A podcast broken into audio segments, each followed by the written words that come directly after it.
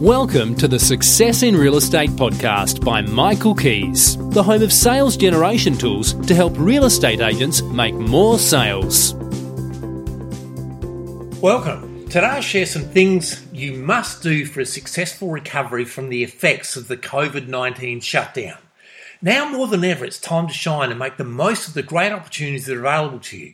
There are people who are doing this and making good sales despite all the negativity that's been around over the last few months.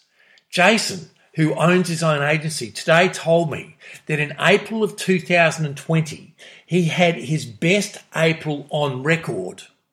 And now I share with you why. Number one, he and his team have been working hard every day on the right actions. Do this and you'll be on your way. Secondly, great record keeping with a plan for action. So you know what people are going to be doing in the future. If you don't have a plan, you're planning to fail. What is your plan for today, this week, this month, next month, this quarter, this year? It takes around two months to change a habit. So change your habit to good, productive habits like doing the most productive thing at every given moment, and that's to find listings. As the restrictions are starting to lift, potential sellers will take their plans off hold and will be looking to move. And by being the person who speaks to them first, you will more than likely have a good chance of listing their property and many more properties. And the third thing, which is really important, is negotiation skills. Be determined always to get the highest price the buyer can pay. Here are seven tips on negotiation and how to do that.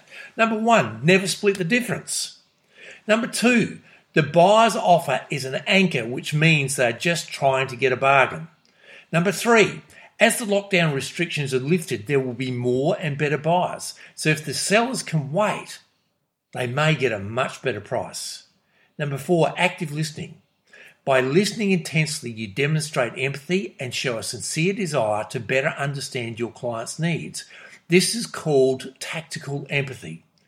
Number five, negotiation is nothing more than communication with results. Number six, slow things down, which calms things down. Be a mirror. Mirror things back to buyers and sellers because what that does is number seven, people fear what's different and are drawn to what's similar. So by mirroring, you become similar. And they like and trust you, and therefore, there's a good chance that you can get the negotiation together and make the sale. It's like when you've been wanting to buy something and the salesperson has put you off. Usually that's because they have not listened to you and have made false assumptions about your needs. So what do you do? You terminate, never to return. So, by following the seven short tips on negotiation that I've just shared with you, this will never happen between you and a client ever again. Do your best and do what it takes to get yourself back on track. Wishing you much success in real estate. Until next time, this is Michael Kies.